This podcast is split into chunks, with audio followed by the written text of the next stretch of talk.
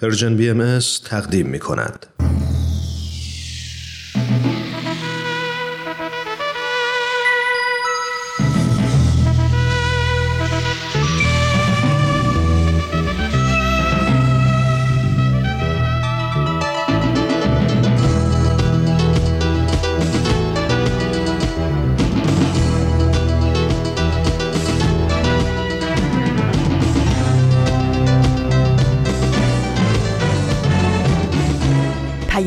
دوست.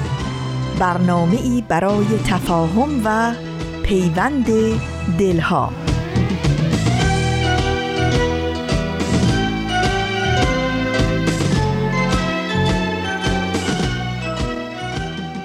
نه نیرنگی از رنگم نه دروغی کشیده بر دیوار. برگی حقیقیم که در این خزان خشن از سرما سرخ شده است و باد پرسوز تیز در رگبرگ هایش پرزوزه میوزد. در این زلزله رگبار و باد آوار برگ است که بر سر خاک خراب می شود و اسمت شاخه های اوریان شده است که بر باد می رود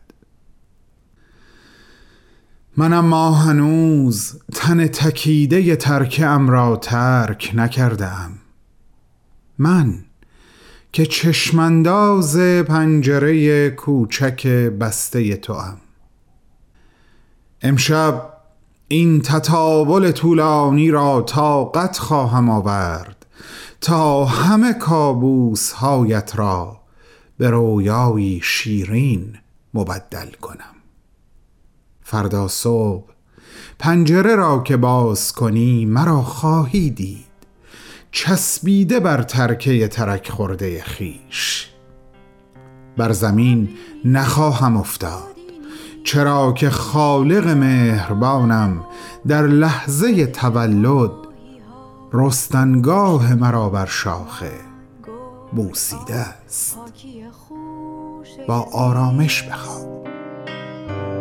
پشت لب خاندی پنهان هر چیز روزنی دارد دیوار زمان که از آن چهره من پیداست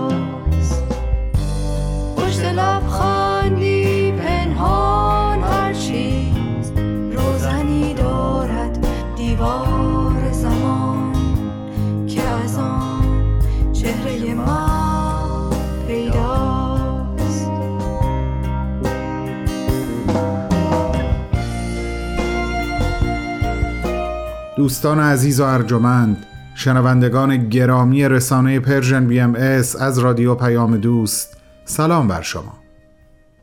با این امید که دنیای پیرامونتون از سرور باطنی و درونی شما بهره مداوم داشته باشه بهتون خیر مقدم میگم و این مؤانست شنیداری رو با حضور عاطفی شما آغاز می‌کنم. خانم ها آقایان به امروز ما بسیار خوش آمدید من بهمن یزدانی هستم.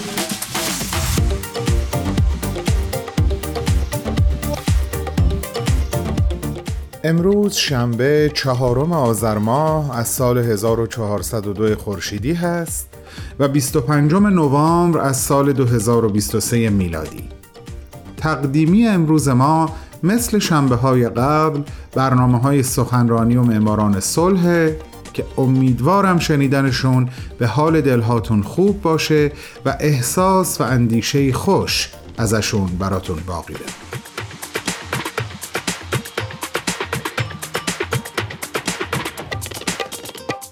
امروز برنامه ها رو با یکی از سروده های قدیمی خودم شروع کردم عزیزم اما یک مقدمه قبلش بگم براتون. حدس می‌زنم اکثر شما داستان آخرین برگ رو به خاطر داشته باشید. مخصوصا که یک انیمیشن هم ازش سالها قبل از تلویزیون پخش شد. حکایت اون دخترک مریضی که در بستر بیماری بود و از پنجره اتاقش به درخت باغچه نگاه می‌کرد. پاییز بود و برگهای اون درخت در حال ریختن و دخترک تصور می کرد که با افتادن آخرین برگ او خواهد مرد.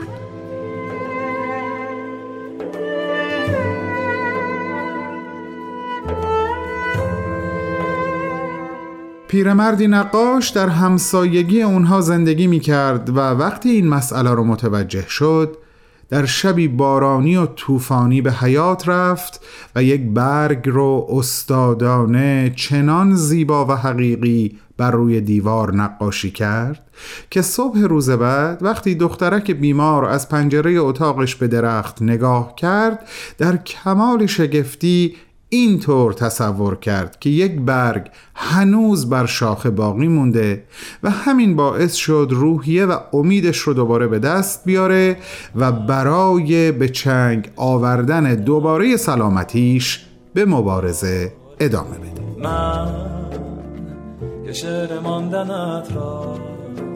خواندم لبهایم را میخندیدی. چشمانم را میباریدی. در رویایت میچرخیدم آوازم را میرخسیدی در رویایت میچرخیدم آوازم را میرخسیدی با الهام از این داستان اثر او هنری این شعر رو نوشتم. در طول هفته گذشته به ناگهان یادش کردم. یاد این شعر قدیمی خودم افتادم و به نظرم اومد محتوای اون چقدر با حال و هوای امروز هماهنگی داره. با این تفاوت بزرگ که ما برگی نقاشی شده بر روی دیوار نیستیم. ما برگ هایی حقیقی هستیم که با وجود این طوفان آسیم سر از شاخه جدا نشدیم و نمیشیم و ماندنمون بر شاخه انشاءالله باعث برقرار ماندن امیدواری در قلب عزیزان و اطرافیانمون است بسیار هم عالی. در این لحظه از همگی شما دعوت می کنم شنونده برنامه سخنرانی امروز باشید. من کماکان با شما عزیزان همراه هستم.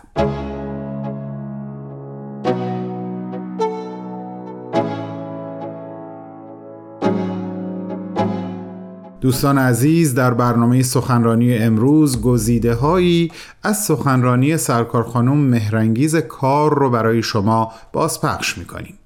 خانم مهرنگیز کار وکیل، نویسنده، خبرنگار، فعال حقوق بشر و حقوق زنان هستند که در سی و یکمین کنفرانس انجمن دوستداران فرهنگ ایرانی در سپتامبر 2021 میلادی سخنرانی داشتند تحت عنوان نقش مادران در جامعه تکسرگرا. با هم به گزیده از این سخنرانی که برای امروز تدارک دیده شده گوش می‌کنیم.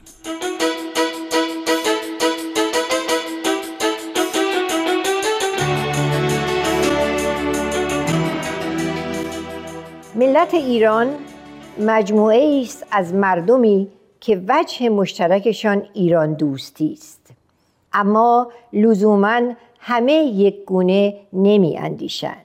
جامعه ایران از دیرباز تکسرگرا بوده و باورهای دینی آداب و رسوم متفاوت و شعر و ادبیات و موسیقی و پوششهای متفاوت ویژگیهایش است. این مجموعه تکسرگرا بارها و بارها ناگزیر شده در برابر حمله هایی که مهاجمان فرمان داده اند. مردم همان گونه زندگی کنند که آنها می‌خواهند مقاومت کرده کشته داده. تن به آوارگی سپرده و سرانجام سراپا زخم و درد و فقر در مجموعه جهان به نام یک ملت باقی مانده این مقدمه را گفتم تا وارد موضوعی بشوم که از انقلاب به بعد همیشه بار خاطرم بوده و هرگز آنگونه که در خوره است به آن نپرداختم امروز در حدود حوصله کنفرانس اشاره ای می کنم و می گذرم. شاید از سوی کارشناسان به صورت وسیع نگریسته بشود و نسلهایی که گرفتارش بوده و هستند کالبد شکافیش کنند. مادران ایرانی که مقتضیات اجتماعی و واقعیت تکسرگرایی مجموعه ایران ایجاب کرده تا در شیوه های تربیتی فرزندانشان دست کم پس از ورود به دوران تجددگرایی متناسب با پلورالیسم سیال در جامعه تجدید نظر کنند تا مدتها از آن قفلت ورزیدند. رشد فکری و وجدانی کودکان و نوجوانان را با تأکید بر اینکه برابری انسانها اصل است و خوب است همکلاسی ها به یکدیگر یکسان نگاه کنند در مسیر حقوق بشری پیش نرفته است.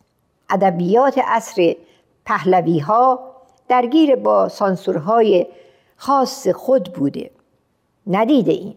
قصه های کودکان را که به کودک ایرانی بیاموزد همکلاسی مسیحی و کلیمی و زرتشتی و بهاییش را محترم بشمارد قصه های کودکان و بزرگسالان در این باره خاموشند.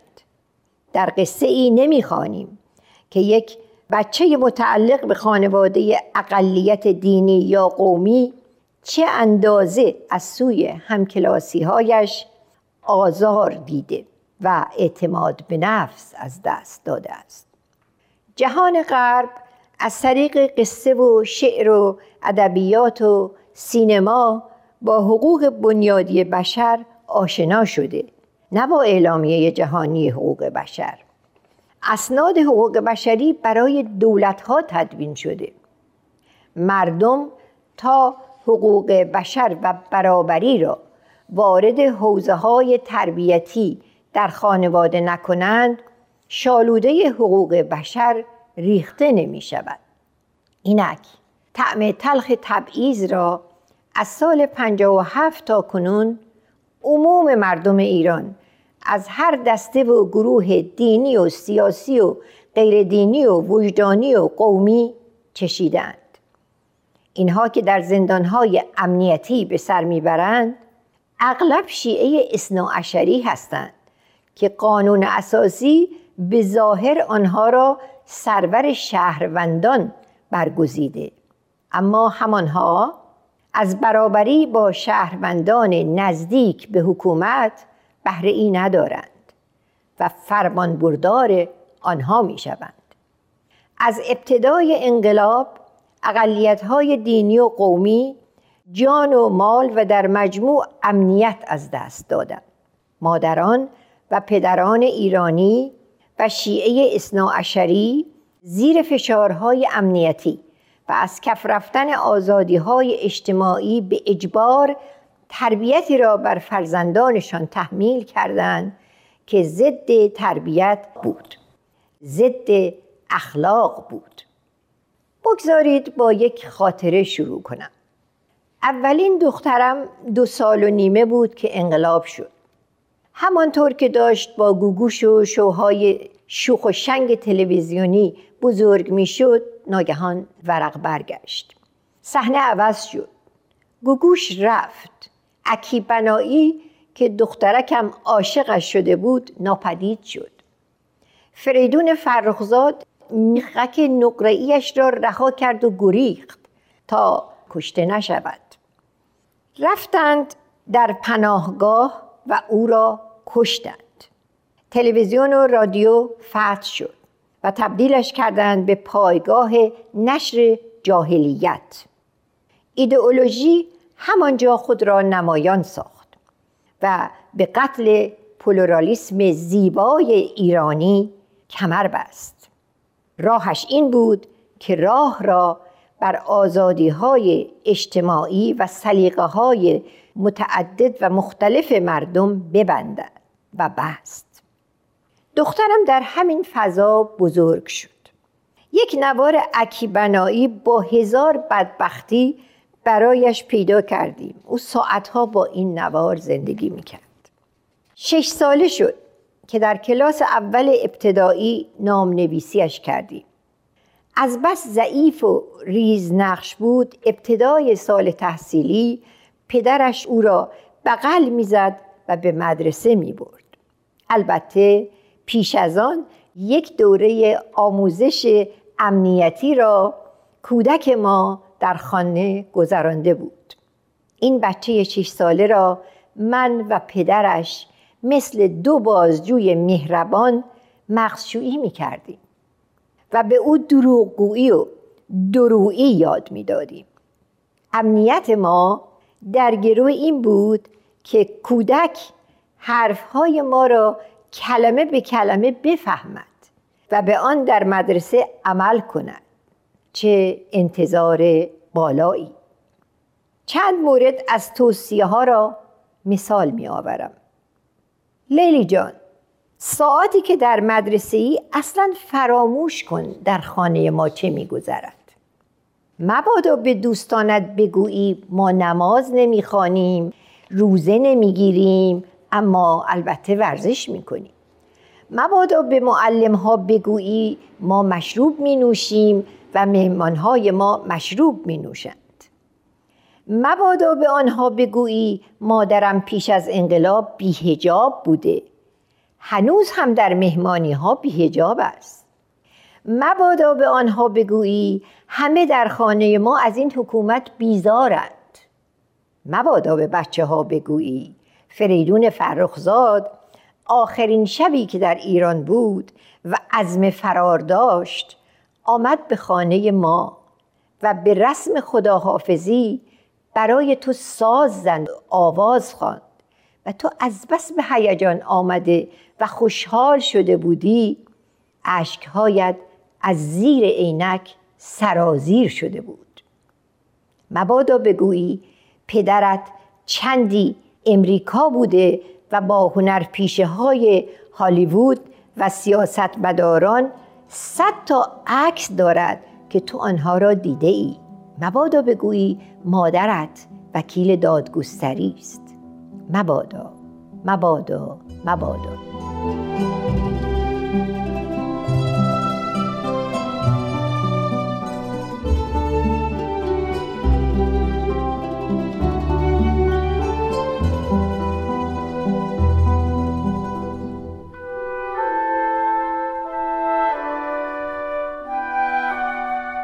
عزیزان شنونده شما به گزیده ای از سخنرانی سرکار خانم مهرنگیز کار گوش می کنید که در سپتامبر 2021 میلادی در سی و یکمین کنفرانس انجمن دوستداران فرهنگ ایرانی این سخنرانی رو ایراد کردند.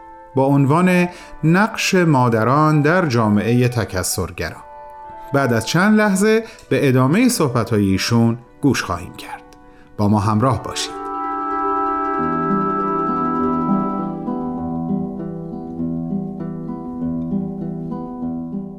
بچه ای که می‌دید مادرش برای معاشرت با مردان و پدرش برای معاشرت با زنان آیه و روایت و حدیث و فتوا استناد نمی کند گیج می شد. دوگانگی شخصیتی در او رشد می کرد. یاد می گرفت حتی شادمانی خود را از هیجانهای بازی با بچه ها و شرکت در مراسم مذهبی و مرگ بر آمریکا گفتنهای سر صف از ما پنهان کند. فهمیده بود که ما هم خط قرمز داریم و دوست نداریم بچه های ما با این مراسم خوشحالی کنند. بچه ها اگر هم می‌خواستند نمی توانستند این دو دنیای مدرسه و خانه و تناقضهایش را توضیح بدهند. ما نیز گرفتار ترس از حکومت و حفظ حرفه خود بودیم و همیشه ترسی درونمان را می آزرد. مبادا پیشینمان که پاک و تمیز بود اما ایدئولوژیک نبود لو برود و بیشتر گرفتار مشقت بشویم و چه بسا دستگیرمان کنند ده ساله نخست انقلاب را ما اینگونه گذراندیم و بچه های ما جور دیگری ستم دیدند. هر دو غیر طبیعی زیستیم. می توانستیم کشور را ترک کنیم. ولی هر یک برای ماندگاری دلایل خودمان را داشتیم که اینجا گفتنی نیست. اینها بچه های زاده شده در انقلاب بودند که بر اثر روی کار آمدن حکومتی مستقر بر نابرابری و منکر آزادی های اجتماعی و منکر آزادی های انسانی در زندگی خصوصی زیر فشار تربیتی که بر آنها تحمیل شد شکننده بار آمدند. از سایه خودشان می ترسیدند ما نیز. و فشار تربیتی که بر آنها تحمیل شد بیش از آن بود که بتوانند اعتماد به نفس کافی داشته باشند.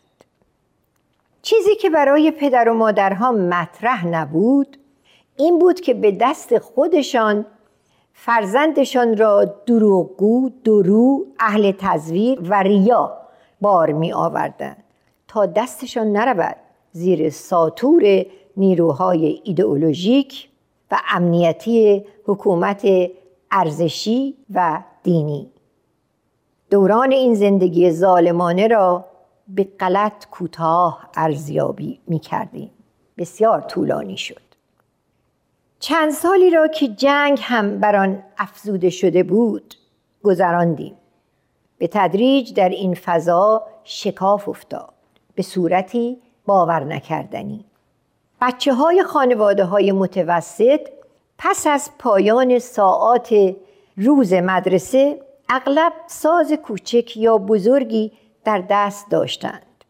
یا وسایل نقاشی و بوم نقاشی و رنگ و می‌رفتند به سمت آموزشگاه های موسیقی و نقاشی و زبانهای خارجی و مانند آن. آنها چهره غمزده تهران ما را تغییر داده بودند. معلوم شد وجدان پدر و مادرها بیدار شده. و تصمیم گرفتند با وجود مشکلات مالی و به جبران آن تربیت نابهنجار آنها را با وجوهی از زندگی امروزی آشنا کنند که پر از شادمانی است. شاید آثار مغزجویی های خانه و مدرسه از روح آسیب دیدشان زدوده بشود. طبیعی است. طبقه متوسط قادر بودند وارد تربیت جبرانی بشوند دیگر بچه های خانواده های کم درآمد این بخت را نداشتند و فریادرسی نداشتند بچه های نسل های سوم و چهارم انقلاب دیوارهای ایدئولوژی را ماهرانه می شکستند. خودشان از عهده این رژیم برمی آمدند. پدر و مادرها چندان به فرامین مدرسه بها نمی‌دادند بچه ها نیز به فرامین پدر و مادر بها نمی‌دادند سوراخی در ایدئولوژی ارزشی درست شده بود که ترجیح می‌دادند مأموران خیلی خط قرمزها را که شکسته می‌شد نادیده بگیرند و چشم بر هم بگذارند. الگوسازی به جایی نرسیده بود سبک زندگی حتی در زندگی مقامات مدعی سبک زندگی ارزشی به صورت مزورانه غربی شده بود پیشروی با جوانهایی بود که آزادی های اجتماعی را در عمل مطالعه می کردند و تن به محافظ کاری خانواده نمی سپردند. به جایی رسیدیم که اینک جوانهای تازه رسیده از ایران را چندان با محیط غرب بیگانه نمی بینیم. اینترنت و ستلایت به فریاد نسلهای سوم و چهارم به بعد انقلاب رسیدند. آنها که خود را به این طرف آب میرسانند چندان با فضا غریبه نیستند و شاید گاهی از ما سریحتر انتقاد می کنند.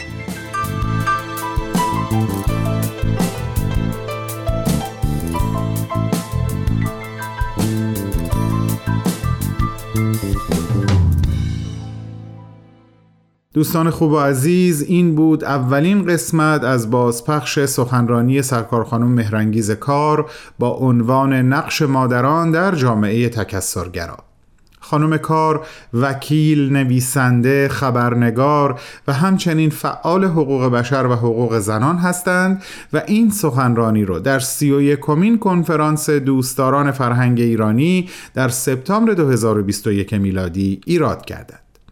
شما اگر مایل به شنیدن سخنرانی ایشون به طور کامل هستین می‌تونین لینک اون رو در وبسایت ما یعنی www.persianbms.org پیدا کنید. از همگی شما دعوت می‌کنم شنبه هفته بعد شنونده قسمت دوم از بازپخش این گزیده سخنرانی باشید. با سپاس و با بهترین آرزوها. شبیه تو پرندی که می رود به سمت خورشید. شبیه من ترانی میان شولای تردید نشستم به انزوا به رنگ و بوی بی به خلوتم نمی‌رسد حضور روشن پگاهی نشستم به انزوا. به رنگ و بوی بی پناهی به خلوتم می‌رسد. حضور روشن پگاهی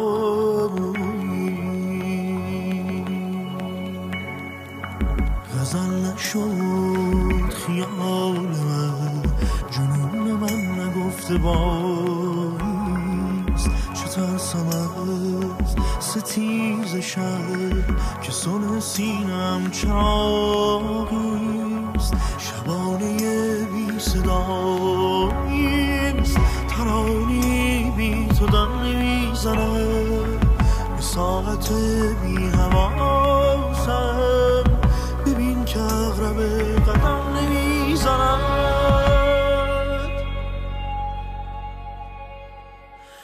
بخوان که با صدای تو جوانه می‌زند سرودم حریق آفرینشی به ایزم تر نبودم من ایستگاه آخرم. عبور آخرین قطاریم در امتداد ساغر. ارتفاع دوستان بسیار عزیز حضورتون سلامی دوباره عرض می کنم و متشکرم که با ما کماکان همراه هستید. از فرصتی که دارم می‌خوام برای چند یادآوری استفاده بکنم. اول بریم سراغ پلتفرم هایی که داریم. همونطور که می‌دونین کافی نام Persian BMS رو در ساند کلاد یا پادکست تلگرام، فیسبوک، اینستاگرام، توییتر یا یوتیوب جستجو کنین. همه اینها برنامه هایی که برای شما عزیزان تهیه میشه رو در اختیارتون قرار میده و علاوه بر اون پل ارتباطی ما با همدیگه محسوب میشه. شما می‌تونین از یک یا چند طریق از همین صفحاتی که خدمتتون گفتم با ما در ارتباط باشید و نظراتتون رو در ارتباط با برنامه ها به اطلاع ما برسونید. همچنین می‌تونین با ما تماس تلفنی بگیرید.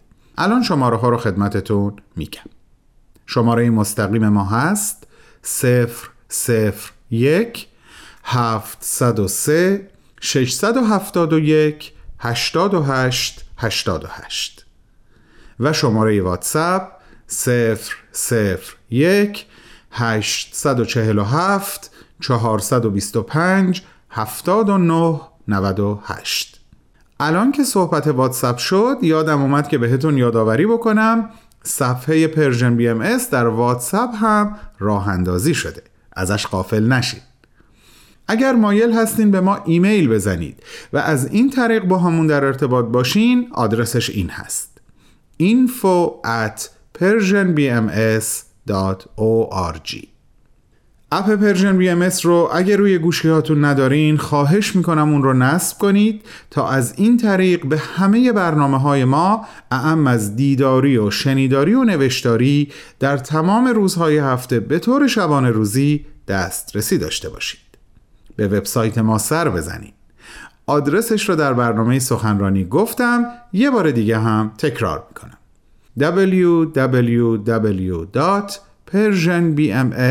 www.persianbms.org با ثبت نام در وبسایت این امکان رو در اختیار همکاران من قرار میدین که هر ماه یک ماهنامه از طریق ایمیل براتون ارسال کنن و شما رو در جریان تازه های رسانه قرار بدن.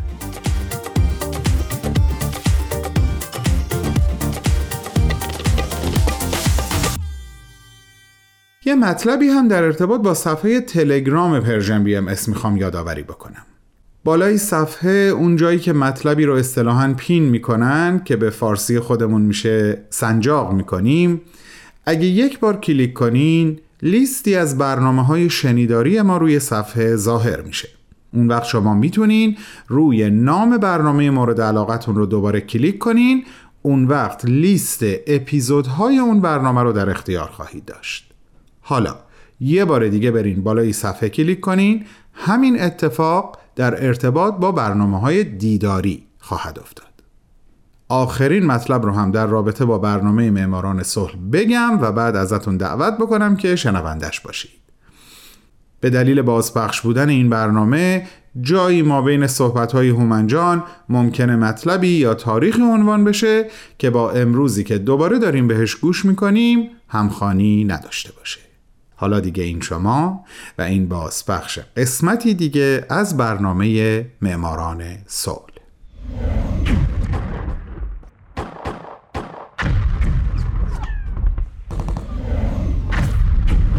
معماران صلح.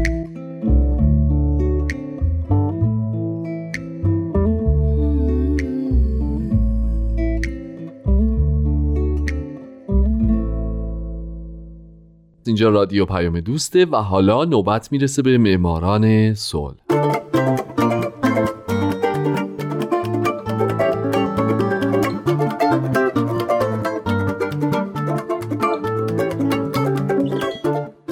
فارسی زبانان دوست داشتنی درود به شما. به معماران صلح خوش اومدین. برنامه که می‌پردازه به زنان و مردان و مؤسسات و سازمانهای دولتی و غیر دولتی که درست مثل شما به جهانی بدون جنگ فکر کردند و فکر می‌کنند و برای اینکه به یک همچین جهانی برسیم قدمهای بزرگی برداشتن و برمیدارن. من هومن عبدی هستم. لطفا با من همراه باشید.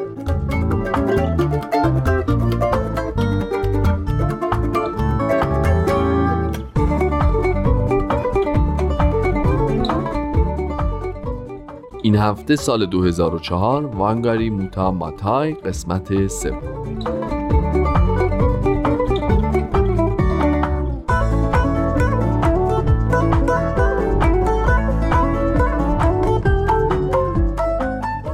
شمایی که شنونده ثابت معماران صلح هستین می‌دونید که دو قسمتی هست که من به زندگی خانم وانگاری موتا ماتای می‌پردازم.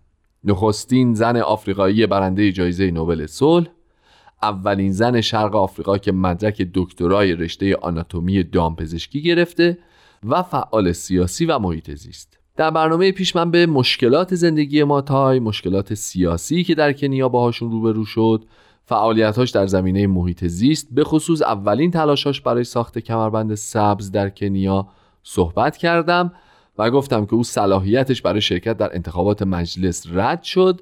و چون برای انتخابات از دانشگاه استفاده داده بود دانشگاه خونه که به او داده بود رو هم پس گرفت.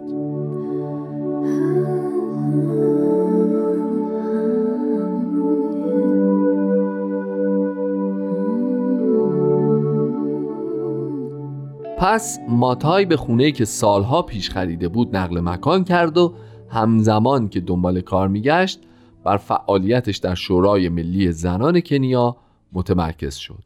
او در طول فعالیتش در این شورا با ویلهم السورد مدیر اجرایی جامعه جنگلداری نروژ آشنا شده بود. ویلهم علاقمند بود که با جنبش کمربند سبز همکاری بکنه. پس به ماتای پیشنهاد داد سمت مسئول هماهنگی رو بپذیره. پس ماتای شغلی به دست آورد که مکمل سمتش بود در شورای ملی زنان کنیا. شورایی که بر پایه ایده های ماتای معتقد بود مشکل اصلی کنیا نابودی محیط زیسته. خلاصه ماتای در کنار شراکت با جامعه جنگلداری نروژ از صندوق داوطلبانه سازمان ملل برای زنان سرمایه اولیه‌ای دریافت کرد و این کمک های مالی این امکان رو به وجود آورد تا جنبش گسترش پیدا بکنه کارکنان بیشتری رو برای نظارت استخدام بکنه و بتونه همچنان به زنانی که در سراسر کشور نهال میکاشتن و حتی مردان و پسرانی که تعداد کاشت نهالها رو ثبت می‌کردن هم حقوق پرداخت بکنه.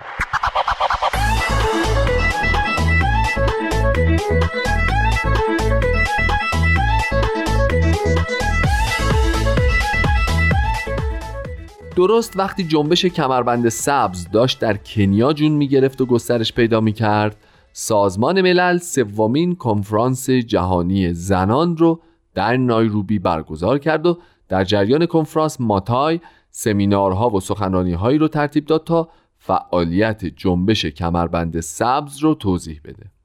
او نمایندگان سازمان ملل رو برای بازدید از نهالستانها همراهی کرد و با رئیس صندوق توسعه سازمان ملل برای زنان و نخستین دستیار زن دبیر کل سازمان ملل ملاقات کرد.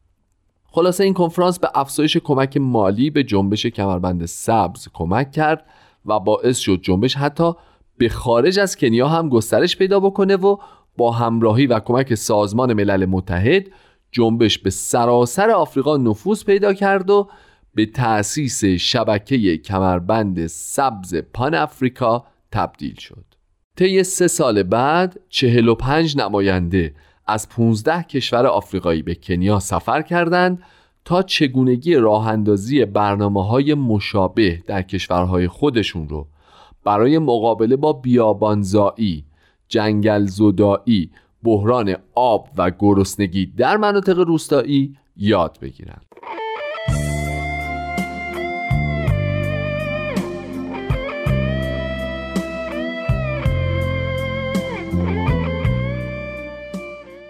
دولت کنیا هیچگاه با وانگاری موتا ماتای برنده جایزه نوبل صلح سال 2004 خوب نبود. رژیم تک حزبی کنیا در نیمه دوم دهه 1980 ضدیت خودش را با جنبش کمربند سبز و شخص ماتای شروع کرد. دولت قانونی وضع کرد که گرد همایی گروه های بیش از نه نفر بدون مجوز دولت را ممنوع اعلام کرد. در عوض جنبش کمربند سبز فعالیت های دموکراسی خواهی رو از قبیل نامنویسی افراد برای رأیدهی در انتخابات و پافشاری بر اصلاحات قانون اساسی و آزادی بیان آغاز کرد. همچنین در اکتبر 1989 ماتای از برنامه ساخت مجموعه 60 طبقه Kenya Times Media Trust در پارک اوهورو مطلع شد. این مجموعه قرار بود دفتر اصلی روزنامه کنیا تایمز، یک مرکز تجاری، تالار کنفرانس، گالری ها، مراکز خرید و پارکینگی با ظرفیت 2000 ماشین رو در خودش جای بده. راستش درست متوجه نشدم که دلیل مخالفت ماتای با این پروژه چی بود اما حدس قریب به یقین اینه که این پروژه باعث می شده محیط زیست ضربه بخوره خلاصه ماتای در مخالفت و برای جلب پشتیبانی نامه های زیادی نوشت به دفتر ریاست جمهوری، کمیسیون شهر نایروبی، وزیر محیط زیست و منابع طبیعی یونسکو و خیلی جاهای دیگه.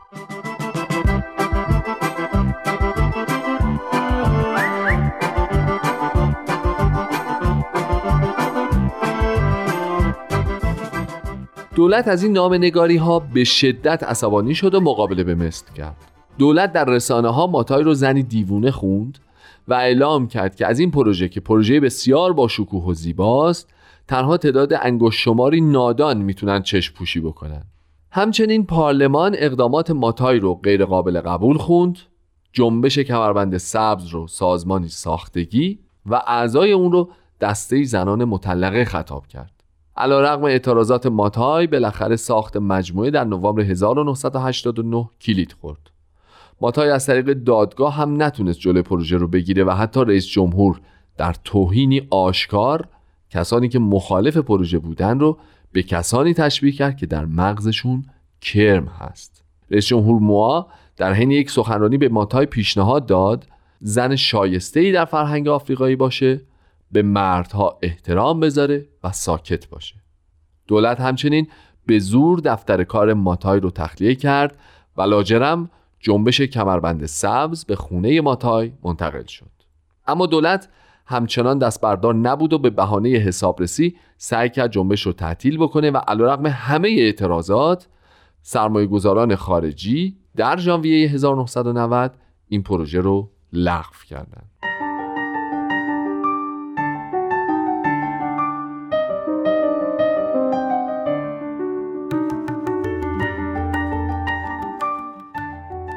در ژانویه 1992 ماتای و دیگر فعالان طرفدار دموکراسی لیستی پیدا کردند که در اون نام افرادی که قرار بوده ترور بشن وجود داشت که اسم ماتای هم تو اون لیست بود.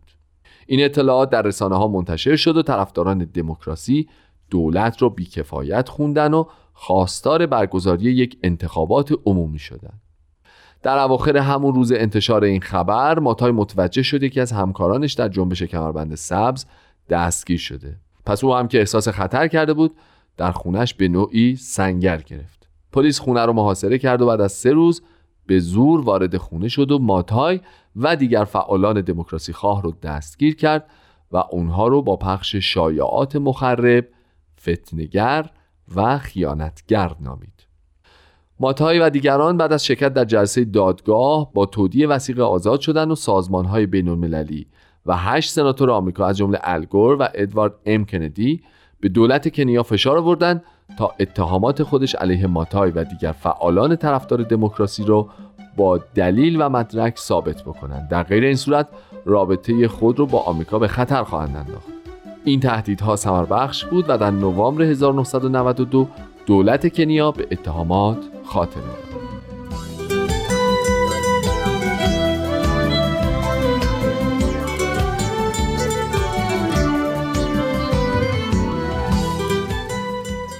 دوستان عزیز من هفته بعد باز هم به زندگی ماتای برنده جایزه نوبل صلح سال 2004 خواهم پرداخت. پس تا هفته بعد من هومن عبدی امیدوارم شمایی که امروز یکی از شنوندگان برنامه بودید در آینده یکی از برندگان نوبل صلح باشید. شاد باشید و خدا نگهدار.